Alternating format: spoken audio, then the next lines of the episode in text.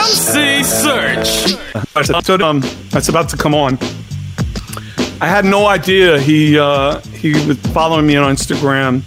I noticed one day that he made a, a comment, and I said, you know what? Let me just send him a DM. Let me slide into his DM and just say, hey, um, tell him how much I appreciate him and tell him how much I. And he responded, which I was I was bugged out, like I bugged out. And then he told me an amazing story, which we're going to get into, and that we actually talked about on his podcast. But, ladies and gentlemen, one of my favorite comedians and my son's favorite comedians, Tom Green, is in the building. Good morning, sir. What's up, Serch? How you doing, man? I'm good. I'm good. Um, first of all, we need to really understand your connection, even before comedy, your connection to hip hop. Yeah. Well, you know, as he, I, as he uh, adjusts, as he adjusts, it sounds like you're scratching your balls right now. yeah, So we'll we wait. go. Can you hear me? Can you hear me now? Is that better? No, no, no. It was great before. It's oh, even better now. All right. Okay. Even better. I got two. I got two. I got this microphone and I got this. I got this. I'm trying to figure out is it better this microphone or this microphone? I'm just seeing. I'm in my studio. Check it out. Before we, oh, I- I'm Oh, in my studio. See, I got my Yo, dude. here, right? Oh. And like, you know, I can like make beats in uh, here. Uh. And- Well, oh, chill, chill. You're blowing up the building. You're blowing up the Right. building. Hold on, hold on, hold on, hold I, on, uh, hold on, hold on. Cut the beat. trying to figure out if We're I should even wear the headphones. But yeah, yeah. So I got I got the mic on. Okay, I'll just leave it like that. That's good. I can hear that. We can hear that. All right, cool, cool, cool, cool. You, you see, you just ruined the whole spot about you being an actual amazing producer. But I wanted to get into that actually before you started getting into comedy. You were Yeah. a big fan of hip hop. How, how did that happen in uh, Ottawa? Is Up that in? Ottawa, What- Ottawa? You know, I, uh, What was that about? Uh, well, you know, I, you know, we didn't have the internet back then, but people would talk to each other and they would say, "Hey, you got to check out this and check out that." And uh, I mean, I, I'd, I'd heard Rappers Delight before. I love that, but we didn't really have the hip hop culture that you had in New York, of course. But uh, you know, it was just word of mouth. And I remember basically it all started when somebody showed me Run DMC. They said, "You got to check out Run DMC," and uh, you know, we really got into that. And then it was Public Enemy and you guys, 3rd Bass, and all the all the legendary, you know, uh, hip hop of the early, late '80s, early '90s was when I was really kind of getting into it. I started a rap group with my friends. I worked summer jobs, uh, basically, so I could afford to buy a drum machine, a used drum machine. So I'd go mow lawns or or uh, you know work as a dishwasher, work all summer, not spend anything except for maybe on some skateboard parts too, and then my drum machine. I remember I got this I got this Yamaha drum machine. It wasn't really that good, but it was it was enough to just kind of make some sounds. And then eventually I saved up and I got an Akai sampler, an S950 sampler, so rack mount sampler. And I got into looping beats and breaks. And uh, I, I did a radio show and I just started making beats. And we started this rap group, my buddy and I. And uh, we ended up getting a little record deal up in Canada. And that was kind of uh, what we did. It was fun. And what was the name of the, the group for the people that don't know? Uh, It was organized rhyme. Uh, we were we we, uh, we we it was funny because I, I I think you could only get away with this in Canada in the late '80s. But we all got jackets made. We got matching jackets made for myself. MC Pin, I was MC Bones, rocking the microphone. I'm like a king on the throne. Only thing is, I stand alone, right? Uh, and uh, and so I uh, we had our matching jackets, and they said organized rhyme on the back, and they said police on the front. And we had our dancers too. We had backup dancers. I wasn't really much of a dancer, but I did try to do the you know, the, the MC Serch jump through the leg thing a few times. But you know, I, I will really give you five thousand dollars if you can do that right now. Oh, If man, you can jump through your the leg hospital. right now, I will give you five thousand dollars. Uh, oh my god! I mean, I don't want to go to the hospital in the If you can do, but- yo, if you here we go. man. No, can't do it. no, nah. You trust me. My wife was at the, at the, the foot of the stairs, like, please don't let him be able to do it. Anyway, thank you for You know the what? attempt, though. Thank you for the I- attempt. Uh, thirty years ago, I might have pulled that off. So you got lucky on that one. oh, for sure.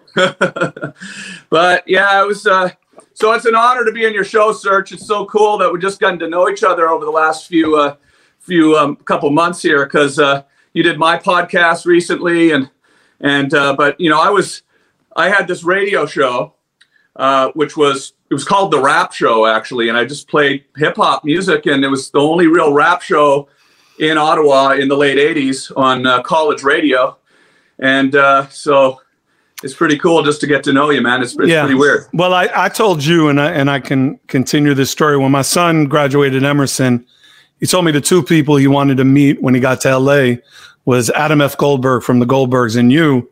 And at the time, I, I didn't know either one of you. And now I, am very blessed to say that both of you are becoming uh, uh, close friends. So, and uh, and I push my son on you on a regular basis, and you're very nice to actually uh, consider him a human being, which is also kind of cool. Absolutely, um, man. So yeah. Oh, Sherry Lynn sending love from Ottawa. Sherry Lynn, did All you right. ever did you ever bone Tom Green? Is what I want to know. Is that an ex? Uh, no, it's not. It's not an X, but uh, I did. I did just send out a Facebook to tell people to come check this out. So uh, okay, cool. I'm, I'm I'm glad it's not an X because uh, then I would have had to tell you tell you the truth. Any X's from Ottawa, please type in and tell us some ugly ass Tom Green dating stories. So I have a feeling my exes aren't tuning into the show. And if, all your exes may live now in Texas. Um, so Tom, there's the other part of this, which is you went on the road with us. You opened for us. Well, it was just one gig. So, like, you were, we got signed to this deal with this amazing Canadian rap group called the Dream Warriors. Oh and yeah, so I love those dudes. Yeah, and they they they they were incredible, really ahead of their time uh, you know, they were kind of involved with Gang Starr, and uh, and, they, and they did were. they did a song with Gang Starr. And they did a, st- a, song with Premier, and they did a song yeah. with Domingo, and there was a lot of really dope New York producers who fucked with them.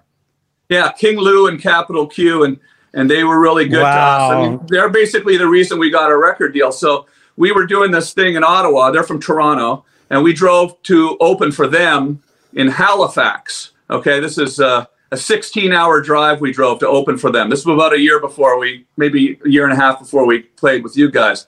But, uh, and we did this crazy show. It was like we weren't really by any means in any way, you know, street hip hop. You know, we I'm a goofball from Ottawa. Uh, we had, like to put it in perspective. I had like at one point we do a dance breakdown and we all grab laundry baskets and we put them on our head and to, to turn slowly to industrial music and the audience would just be kind of looking uh, you know my my my partner in the group his family, his parents, his parents had just renovated their home, so he had like 25 extra doorknobs hanging around. So of course we brought them to the show and handed them out to the people in the front row. You know, everybody, everybody needs a doorknob, brother. Everybody needs a doorknob. Absolutely. Right? We threw pita bread into the crowd and all this. Everybody shit. loves pita bread. Who everybody doesn't love pita bread? You know yeah. what? You're one short from hummus. You could have been a platinum act. Exactly. so you know the dream warriors saw this stupidity and they thought that was pretty cool. And we you know they thought the rhyming was good and the beats were good. So they brought us to toronto and we recorded a record and it got put out by a&m records canada. And we had this deal and we had a charting song uh, in canada. The video's on youtube. It's called check the or you like it so far. And uh, and uh, then we got Dream Warriors were opening uh, for you at uh, Rutgers University in, uh, mm-hmm. in, New Brunswick, New Jersey. And so we all drove down together in a van, and uh, we did a like one song right. for the Dream Warriors. I wash my and face in your sink. Adam Shaw wants you to know that. That's right. I wash your face in my sink, sink. Yeah, absolutely. So how did the how did the lyrics go to that? I wash my face in your sink. How did how did the lyrics go to that? That was the Dream Warriors song. So go, here we go. Are you ready for another one? Dream Warriors got the new boom. Once again, to, to telephone a friend. Yeah. Oh no, that might be my definition of a boom bap. That was my de- yeah, that was my definition. Yeah. I wasn't gonna, you know. Yeah, yeah. Put you on blast. Put you on front street, if you will. But testing my memory. But here, can I can I hear at least an organized rhyme lyric right now? Just like anything that comes to your head about the organized rhyme um, lyrics. Uh, give me a pen so I can begin to write a new rhyme, start a new trend. Sound the alarm, I'm dropping a bomb, giving you flashbacks like it was the second Vietnam. You want a rhyme like mine? You better sign the contract on the dotted line. I got you strung out, you never hung out. Cause you know the pro bones number one out. Beats are dro- raw. That's why I'm sure after this is doped out, I can dope you more. I got a, another jam guaranteed to slam. My name is Bones. That's who I am. Rhymes are superb. Some say splendid. Biting is intended, but I don't recommend it. You walk around like you're rough and you're tough, but the message in the music, boy, you ain't moving nothing. You ain't moving nothing. That's pretty dope. That's really dope. Like, I, if you know what we need to do is this is what we're gonna do besides our freestyle, which we're gonna do in a little bit.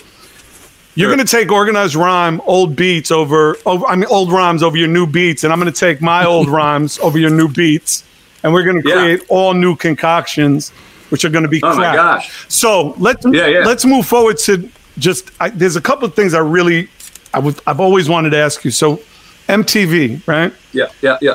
how did that happen in terms of you being an MC from, you know, obviously Ottawa, having a relationship with the Dream Warriors, touring, you know, doing some dates in the US. But how did MTV come about? How did that transition in your career come about? So there was kind of a gap of about five or six years after the rapping kind of fizzled out. Really, we did that one record deal, and you know the record sort of was was successful on the charts in Canadian. It was only released in Canada. It didn't really, you know. I guess we kind of just lost our record deal, and we were kind of sitting there. I was 19 years old, and uh, and I was thinking, well, what am I going to do? So I went back to school. I studied broadcasting at college in Ottawa and uh, learned television production. And back in the day, you know, we didn't have these phones and we didn't have editing on our computers and all this shit. So I really went there because I just wanted to get access to a video camera.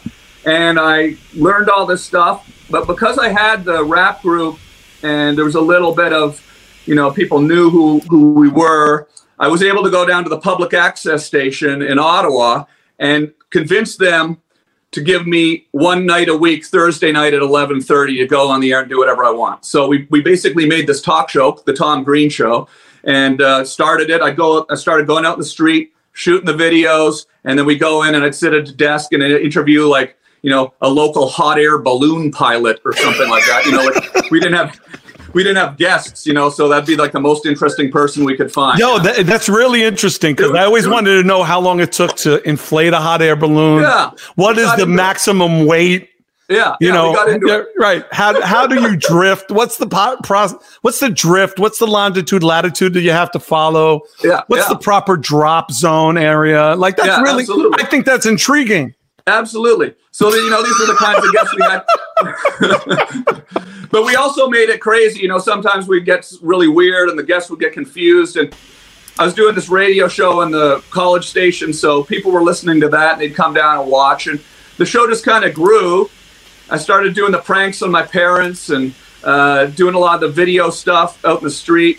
And the show got a bit of a cult following. Eventually, about about about six years of doing that, and then MTV heard about it and brought me to New York, and uh, that's where it all started in 1999. We went on MTV in 1999, and uh, the show kind of took off. And now I'm now I'm still living here in Los Angeles and uh, still doing it. Still do, doing my podcast now out of my out of my house, and and still doing this thing. no i'm so glad you're doing it out of your house and uh I can't. I, it's fine like, how can you how can you ever get taken seriously as a rapper if you sound like the frosted Lucky Charms leprechaun?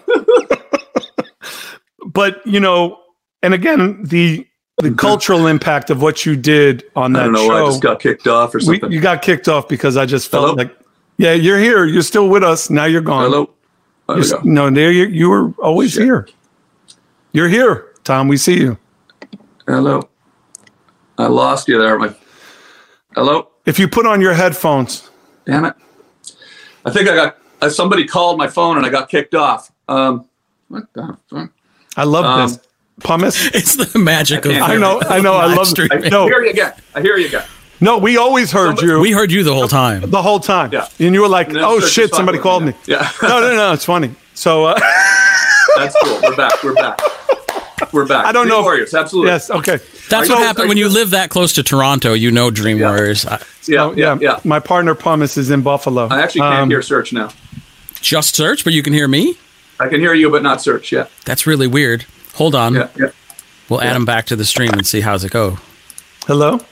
There we go. There we go. There we go. Back. You know, I, I did this internet show for uh, for uh, years up at my house too in the early 2000s, and uh, you know, it's it's fun. The technical stuff is part of it. That's the best part. Yeah. I, I again, what what I remember from that show, and I and I told you this is that you were doing comedy. You know, when I was a kid, my mom would show me Ernie Kovacs, would show me Monty Python. Like, you know, as a liberal Jewish family in in Queens, you know, she didn't really censor us. You know, I was 10 years old and looking at Playboy, you know, like there was no like, you know, she didn't feel the need to like hide anything from us. Right. So watching Ernie Kovacs, watching, you know, Monty Python, we had a very, you know, Benny Hill, you know, we had a very, my brother and I, my sister, you know, my family, we had a very keen sense of what was outside the box comedy. You know, besides, you know, the the other things that were going on, Carol Burnett and all the other things that I kind of grew up on. And I told you this, you know, watching your show, the Tom Green show, you were the pers- first person I ever saw take an ECV and tear up a supermarket. It was Yeah. so forward thinking, like, you know, it was so forward thinking. But one of my favorite shows, of, and, and still to this day, I can't talk about it without like laughing so hard that I almost faint, is that you did an episode of your show Uh huh. Where you went to a marshmallow factory to watch the production of marshmallows. That's true. This is we did do this. Yeah. Yeah. And what happened was they showed you, and the gentleman that was walking around showed you how the marshmallows came out of a giant tube. It was a it was a tubular Yeah. Tubular piece of marshmallow. right. Look, And you decided to grab the tube as it came out, the tube, the tubing And- of yeah, the tubing, and then you decided to enjoy. yeah. Eat the marshmallow. Yeah. It looked like something that you shouldn't be watching on was very, television. it was very phallic, but it was, but you were eating the marshmallow, but you Yeah. were, but you were moaning and you Mhm. were enjoying the marshmallow. You Yes, were thoroughly enjoying the marshmallow. The gentleman at the marshmallow factory didn't quite know what to think of it. And he said, You cannot, please use the marshmallow as it is intended to be used. Mhm. Yeah. Yeah. While you had this giant marshmallow schlong in your mouth. Yeah. And I remember watching this live and then blacking out because I Yeah. laughed so hard. And my wife like said, What happened? And I just said, I just saw the funniest thing I ever saw on television. like, and to, and I told you to this day, like anytime I saw your name, it would just it would crack me up. Was there? I, I got to ask you about the writing room for for your show. Like, who was in the writing room? Like, how did you guys think about what you were going to do for each show? And and what was your? I mean, what was the the writing process for you when you were kind of doing that? So in the early years of the show, before MTV, that's where we kind of figured it all out. And we would just go out on the street with the video camera and just kind of walk around all day and talk to people and figure things out. And you know, I'd, I'd come up with weird, sort of surreal stuff. Like, you know, the first video we ever shot, I, I duct taped a bunch of uh, pork chops and, and, and beef and stuff to my head, and it was it was called Meathead was the bit. And I went around with a handheld microphone, just did a very normal questions, very serious interview, but there was, of course, rotting steaks on my face, and so people thought that was strange. But um, That's that's pre Lady Gaga, obviously. yeah, yeah, absolutely. But so that would have been like 1996 or something. No, 1994 actually. So, but we started progressively thinking of more ideas and pulling the pranks on my parents came into it. That became a big thing people liked. I, I painted my parents' house plaid, and and you know. I had pornography painted on the hood of their car. It was called the Slut Mobile. It said the Slut Mobile. On there was like this really nice, you know, like the 1970s van airbrushing. you know? Right, right, right. So, and we, but it was all about filming these reactions. We really figured out that the reactions of people really was what the punchline was. We'd go do something really just completely goofy or weird and ridiculous, and then get the reactions. And I think that's really what made it stand out. Was you know this was pre-reality TV, before iPhones and all of this, so people just didn't see that kind of stuff on TV yet. So, so when that kind of came on MTV in 1999, it was a lot. You know, the only other reality show was The Real World, and that was you know still looked like a TV show compared to this, where we were just running around going guerrilla style. So. So that's, I think, really part of what made it stand out too. On top, but the writing, you know, it was my friends and I. We would come up with these bits, and then when we got to MTV, they they actually we actually had some writers came in and uh, would we just sit around and we'd throw ideas around and they were all funny dudes and we'd just think of what what kind of you know crazy thing do we want to do today kind of thing. So, And and yeah. and who are those writers? Where are they today? Are you still in contact with them? Yeah, you know the the the Sklar brothers were the first two American Oh. writers that uh, that were on the show, uh, and they, they you know they're they're still killing it as stand up. those guys, and I- I, see them all the time, and uh, they have a podcast now too.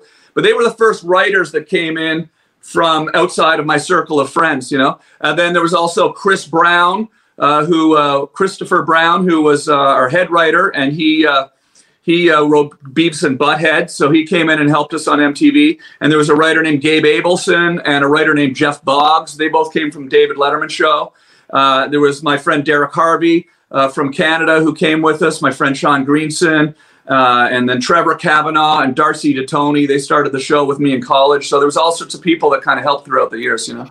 That's amazing. And and obviously, needless to say, you became a very hot commodity in LA. Uh, you were definitely enjoying your single life. I, re- I remember the tabloids uh, definitely following you around.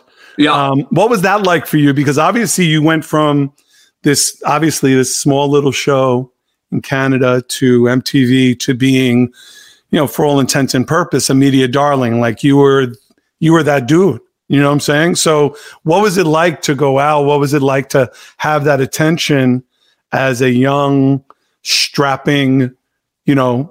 I would, I Man. go that far, but you know, Right. look, I, I think I was, I think I was, uh, you know how it is when you get old. I'm 48 years old now, so I think about I was 28 when that happened, uh, and you know, my whole life changed pretty quick. Went from, you know, having you know living, I, I literally was living in my parents' basement uh, the last few years of doing the show before I came because I didn't have a job because I was just editing the show all day and volunteering on this show, and then all of a sudden in LA uh, lots of attention. It was a lot to grapple with. I think I was pretty naive at the time to it. You know, I didn't really understand, you know, how to deal with a lot of that stuff. But I, I you know, I, I think sometimes naivety is a good thing because I was I was too naive to be nervous. You know, I was too naive to be afraid. I just kind of I'd go on the Tonight Show and I'd just go nuts. You know, I remember. Uh, but I got to host Saturday Night Live, and I went on there and I brought my friends with me, and I asked if they could help me write some skits. And they, you know, Lorne Michaels said sure, and then we just kind of came in and we kind of went kind of nuts, you know. And I think that, you know, in in hindsight, maybe at this age, I would have gone in and sort of been a little bit more like, oh, okay, what would you like me to do, and kind of played ball with with the the show a bit more. But I was about this sort. of, I was in this sort of. I had this sort of idea that we were going to revolutionize things. Yeah, you well, know, this but you were. Idea. We're gonna we're gonna fuck television up. We're gonna change television. You know, we're gonna do it the way it's never done bef- been done before. And, Mm-hmm. and so, you know, uh, there's a lot of a lot that was exciting about that being a young kid. You know, but then sometimes I think that maybe I could have pulled back a little bit on that. You know. No, I, I, I, you know what? I got to tell you, as a fan, I disagree. I, you know, and I wanted to talk to you a little bit about SNL. I'm glad you brought it up because I was, um, I did want to talk to you about that. I, I respect you so much for the fact that you had that, you know, I don't give a fuck attitude. That you had this balls to the wall. I'm going to be true to myself no matter what attitude. Um, my hope is that you wouldn't pull back at 48. I, I my hope is that at 48 you would be more comfortable being that person that you were back then because I feel that you know in just following you that was the greatest part of yourself. You know? Yeah, yeah. I mean, I definitely think that I I just would have had I would like to have had a bit more sensitivity to understanding how the business works and how television's put together. And so going into SNL or or working at MTV or working on projects, sometimes it was kind of when you're young, you're just so like, you know, it's my way or or, or whatever, you know. And sometimes Right. it's kind of cool to be able to, you know, work a little better with other people. So I think think I've found a way now to be able to do to do both. You know, And there's The a balance, there. certainly, and there's a balance. I'm not saying that it has to be But- feast or famine. but like I'm saying, like like and and uh, you know, I'm I'm glad I was I was naive to that at the time because there's something about looking at a 20 year old some 20 something year old kid just going on the show and just going nuts and you know kind of just making a complete, you know, ass of himself, and it's Right. fun to watch. You know, Yeah. I went on the t- I went on the Tonight Show with Jay Leno, and uh, uh, I, um, you know, they have the J bar that you push Yeah. around, and everyone can do a drink before the show. And I always thought it was kind of interesting because I'd been on the show a couple of times at this point, and they had Jägermeister and tequila, and I was said, you know, does, do people you know, when when Oprah comes on, does she do a shot of Jägermeister? And like, you know, we had a, this was before the show, and I said, hey, you know, maybe next time I come on, I can roll the J bar out onto the stage. We'll pretend I did it spontaneously, and uh, I'll do some shots with Jay. And Jay doesn't drink, so he'll shoot the shot over his shoulder. So they say, sure, yeah, let's do it. So the next time I come on the show, that's the bit. It's all planned. But I'm backstage with my friend, and my friend was kind of like a shit disturber kind of friend, you know. He's a hilarious guy my friend Derek, and uh, he kept saying, "Do a shot before you go on." I said, "Okay." So I did a shot backstage. Do another shot. I'm like, "Okay." Do another. So the bit was I would go out on stage, do a shot with Jay, but now I'm like four shots deep before the show's even started. I'm getting a little loose. Let's put it that way. I go out. Another shot with Jay, audience loves it. Another shot with Jay, audience loves it. All of a sudden, I'm like seven, eight shots in, of Jaeger now. of Jaeger on the Tonight Show. And by the end of the 114 show, proof. Ro- Rosario Dawson was the second guest. She comes Shout out to the LES. spilling wine all over the place. You know, the next day, the New York Post front front page of the entertainment section, dead drunk. You know, with a picture of me on the show. You know, and people were kind of a little concerned, you know, uh, about me. But the, the coolest part about it was, first of all, Jay was very nice. They thought it was crazy. I got a call from Jay the next day at home to see if I was all right on my home phone, you know. And then I get a call from a number I don't recognize. And it's the next day. I'm hungover. You know, I can't believe it. You know, people are kind of concerned that maybe I went a little too far on the show. And the phone's ringing, and I don't recognize the number. I pick it up. It's Howard Stern just calling me. Don't even know how he got my number. Wow. And he calls and says, "Yeah, Tom, I just you know people never call each other in this business when they see something they love, but that was the funniest thing I've ever seen on the Tonight Show. I just wanted to call you and tell you that was awesome." I was just sitting there, kind of, and I was I remember I was thinking to myself like. Because I was I was getting kind of shit from people like that I'd gone too far, you know, from some people like managers and things like that. They were a little not managers, but some people at the movie studio for the movie that was coming out. They were a little a little mad at me, I think. And uh, Stern called up, and we had this great, you know, 15 minute conversation, and he just really made me feel feel good about doing it, about, about following through on that bit, and just sort of going for it. So, so yeah. It was always walking that line, you know. Sometimes we cross the line a little bit, too, a little bit, but you know, it's it's it's in, in 20 years later, you look back at it and go, well, you know what? That was that was good. We did that because it was Yeah. it was crazy. And it's always better to ask for forgiveness than permission. Yeah, You know what I'm saying? Yeah, I've Like, done that- especially I've in- done that a fair amount. yeah, no, no doubt. Um, so the other part of this, you know, obviously that I think is so interesting to me is that you're a big hip hop fan, but also besides your podcast, which is um, amazing, by the way, the Thank you for Michael doing. Rappaport. Oh no, it was, it was my pleasure. Everybody, Um, go check out Serch on the podcast. It's the Tom Green podcast. It's a we got really into some of the early days of New York hip hop and how you how you know, some of your early days. Uh, I don't know some stories that I've not heard before, so that was really cool. And uh, again, uh, the Michael Rappaport one was amazing. That's out. And who do you have coming up? Do you know? Uh, So who be- today, Pauly Shore was today. Oh, Uh, nice. He called in from uh, from. Uh, uh, we just had Elle King, uh, the the Mm-hmm. Grammy nominated singer who did the song X's and oh oh ohs they find. You don't have to explain to me who Elle King is. Yeah, Very- she's great, and yeah. uh, she's really funny. And we talked about, you know, she's raising chickens in her backyard during the pandemic right now, so it was pretty cool. It's always good to eat fresh chicken. Yeah, absolutely. I had Anthony Scaramucci on. We talked about the stock market. Uh, I've had Dr. Drew on. We've had, uh, you know, I've been doing it every day. Dane Cook, Criss Angel, all sorts of cool people have been calling in. so- Amazing. Amazing. So yeah, let's let's definitely get into that. But one of your private passions, because people don't realize this, is that you make beats. Like you Yeah. you make beats, you produce beats, you're still involved in this. I do want to ask you this before we get there.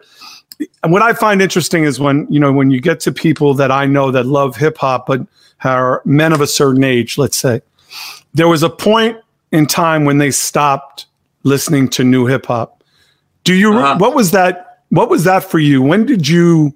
When did that line stop? I found out a very interesting statistic that I'll share with you after. But do you remember when that line was? When you just stopped listening to new hip hop and everything that you listened to were just kind of deviations of old groups? Yeah, and it's weird because so much great music came out after that point. Um, and then I've since started listening to new hip hop again, but there's probably a 20 year chunk in the middle where I just kept listening to, you know, 3rd Bass, uh, Tribe Called Quest, Public Enemy, uh, Brand Nubian, the, you know, the Beastie Boys, uh, all, all, the all the all the music that I grew up listening to. Um, you know, uh, but uh, there was there was a point probably probably around like 1994 or something like that. Wow. I just kind of kept listening to the stuff between 1989 and 1994. You know, I mean, I, I always used to think that you know, uh, I, I, I love Nation of Millions. It's it's interesting how records come out, and so I I, I discovered Public Enemy right around. Really, really, the first Public Enemy record I had was Nation of Millions, but then I went and got Bum Rush the Show and was listening to them at the same time. And then when Fear of a Black Planet came out, I was I still kept saying my favorite's Nation of Millions. I mean, I, I love Fear of a Black Planet, but my favorite's Nation of Millions. Or you know, Run DMC at Raising Hell. I love that record. And then the next one uh, was it uh, Tougher than leather. yeah, Tougher Than Leather came out, right. And I was just kind of like, I love this, but really, it's not going to be like Raising Hell to me. So on that specific level, like I was, you know, when Midnight Marauders came out for Tribe, I, was, I loved it, but it wasn't low end theory. Lo- and I discovered low end theory first. Then, uh, well, no, I knew I left my wallet in El Segundo. I knew that video, but I didn't have the whole record. The first time I got a whole tribe record was Low End Theory, and I just listened to that on loop for years. And so that's still to me, you know, my favorite, you know, uh, probably my favorite record of all time, the Low End Theory record, and then yours, of course. But uh, you know, but no, and you guys, and so it was all that era, right? And so De La Soul, and uh, and then there was like some some obscure stuff that, I mean, not probably not obscure to you, but I can't really remember a lot of the songs. But I remember like OG Style from Houston. Yeah. And I know how to play him. I know how to catch him slipping. I think was the song. Right. That was that was that was a good song. And um, you know, uh, Das EFX and uh, EPMD and uh, and that that whole era. You know, of course, uh, B- BDP. So in the order the order I discovered rap music was Run DMC, and then it was Public Enemy, and then it was Boogie Down Productions. Was like the I remember I heard Criminal Minded and it was on a cassette, you know, like a, some, it was because it was in Ottawa. It was even different. There wasn't that. There wasn't record stores all over that sold stuff. There was one record store called Downtown Records that sold rap music, and other than that, and I didn't have any money, so people would pass around cassettes. I remember someone gave me a cassette of Criminal Minded. You know, the bridge is over, the bridge is over, and I was like, yeah, and you're listening to that, and it was. I always, I always talk to young people who you know grew up with the internet, and I say, it was just a different world. Like you'd be listening to that cassette of, of Boogie Down Productions from New York, and it was like a portal into a world that we didn't know. You know, from up in Canada, we didn't understand that world, and so it was so exciting, right? Um, so that whole era of of, uh, of of music was kind of like burned into me for, and still is. But now, now, like I listen to I like li- I listen to I was really really listening to Juice WRLD a lot and I still am but I mean I was so so tragic when he passed away because I've been telling people about Juice WRLD you got to check out this guy Juice WRLD and he was just starting to really really pop and then then then that tragedy happened and I like I listen to Lil Skies a lot too Lil Skies Juice WRLD um, you know I listen to some new stuff too you know That's amazing. no, it's just because you say 94. So I think of 94 as obviously Wu Tang, Illmatic. Yeah, Biggie. yeah, Illmatic, yeah, yeah. You know, so that all was of those like, I, I, I mean, I, I love, I love Nas, I love Wu Tang, but that was that was just sort of at the first of all, '94 was also personally was when I started the Tom Green show, and so I mm-hmm. was just sort of I was in an edit bay all day, and I was just just doing the show, and I kind of became so focused on that, I stopped kind of list listen. I wasn't even listening to a lot of music for a few years, you know. Wow. Yeah. That's amazing. All right. So we're going to get into some music right now because I love that you make beats. Yeah. You just played a beat that made me my whole face scrunch, which is Nice. very rare. Because two things that happen when I listen to beats. My face will do this, Yeah. and then the lyrics keep going, or I go, Yeah. Yeah. Yeah. and then they're gone. You played one beat, and I'm totally no bullshit. I was like, oh my God. This is what I got. I made this. I made this basically last night for the show. Can you speed it up just a little bit? That? Speed it up a little bit? Speed it up a bit. All right.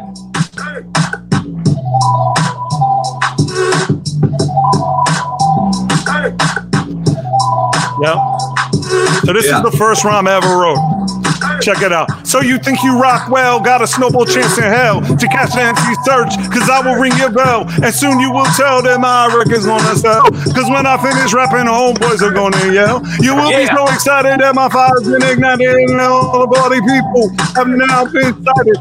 So in my sight, keep rocking all night and let the power of the party grow far and bright. My name is MC Serch and I'm here to say that I can rock the microphone 24 hours a day. From Far Rockaway, Queens and my gangster lean and I'm always rocking a pair of fresh lead jeans, sneakers on my feet, hat on my head makes my cipher complete as I bang down the street. Tom Green, my mellow, my man, get on the mic and do the best you can. Yo, I'm Tom Green, chilling in my quarantine. Wake up to hash brown, champagne, egg, Florentine. You know me from the magazine. Forever changed when I heard microphone fiend. I'm not too old, but I'm an OG. I remember when they dropped fuck the police. I remember Schoolly D blowing minds with rhymes like looking at my Gucci. It's about that time. I suggest you drop the attitude before I give you the gas face.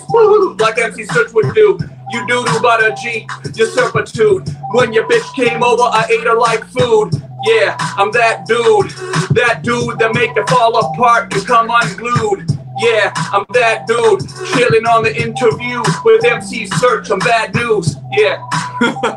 And it's like that. Tom Green, thank you so many much. The beats were right and exact from LA. Back to my crib over here. The whole atmosphere is left to right here. Let me make this clear. The Tom Green podcast, you can hear it every day on Tom Yeah. Green podcast.com. Me and Tom Green, you know we got it going on. There's nothing wrong with hip hop from back in the day as long as you're listening to the hip hop today. That's fresh as clean air, no quarantine, no gasoline. Understand that I'm not just a lean. I don't do drugs, no alcohol. I just hang with my wife and I paint the wall. I mean, I wash the wall. I mean, I paint the wall because I'm in the crib. I got nothing to do at all. Tom Green, yo, thank you very much for doing the podcast. See you real soon and um, happy. I wrote, I wrote these lyrics last night for the show. Well, those are incredible. I did want to hear the original organized rhyme lyrics of the people. We'll save that for another time. Yeah, yeah. Tom Yeah, Green it's fun, man. I uh, I appreciate uh, you having me on, Serch. Um, Ah, it's, it's so pleasure, cool. Um, and uh, you know, listen, I can't wait to uh, get out of this damn pandemic, so we can uh, go hang out and uh, kick it. You know, No, uh, definitely. And like I told you, I'm going to work on this Hanukkah album. I'm going What's to that? need beats. T- turn the beat down. Yeah, yeah. I said Yeah, I'm going to yeah. be working on this Hanukkah album. Um, Charlie B said we sound like fourth base, which is, I think, a compliment. would have been better if he said home run, but you know, I'll take fourth base. Do we have a Um, second? Can I rap it again at the tempo I wrote it at? Oh yeah, absolutely. Yeah, okay. Chilling in my quarantine. Wake up to hash brown, champagne, egg, Florentine. You know me from the cover of the magazine. Forever changed when I heard the microphone fiend. I'm not too old, but I'm OG. I remember when they dropped fuck the police. Schoolly D blowing minds with rhymes like looking at my Gucci. It's, It's about, about that time. Yeah. I suggest you drop the attitude before I give you the gas face, just like MC Serch would do. You do do butter G, you serve for two. When your bitch came over, I ate her like food. Yeah, I'm like that dude, that dude that make it fall apart and come unglued. Yeah, I'm that dude chilling on the interview show with MC Serch of Bad News. Yeah. you know what? I will tell you. I like I like the uh, temp- I liked it when you uh, set it up. Yeah. Okay. Yeah. Yeah. I just. Uh, I liked your flow I because feel your like I flow. fumbled a couple of words. first you time. did not. You did not fumble. You did not fumble. You did not fumble. You were official like a ref with a whistle. Tom Green, man, thank you so much, brother. Thank you, thank you, thank you, thank you. All right. you. Thank you. Peace and right. love. In peace. Yeah. And thank you to all your listeners and followers. I appreciate it, Serch. I love you, man. Okay. Love you too, brother. Check out TomGreenPodcast.com. He's got more people coming to his uh, crib than hospital people looking for uh, coronavirus uh, tests.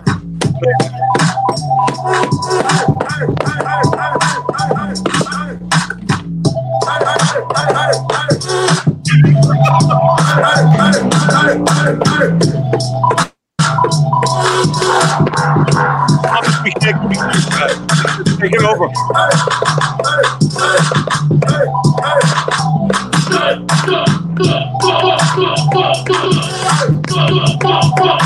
Yes, Andy. I'm correct. Andy Andy Shaw said you came correct, brother. Thank you again. Right. Um, Tom Green, ladies and gentlemen.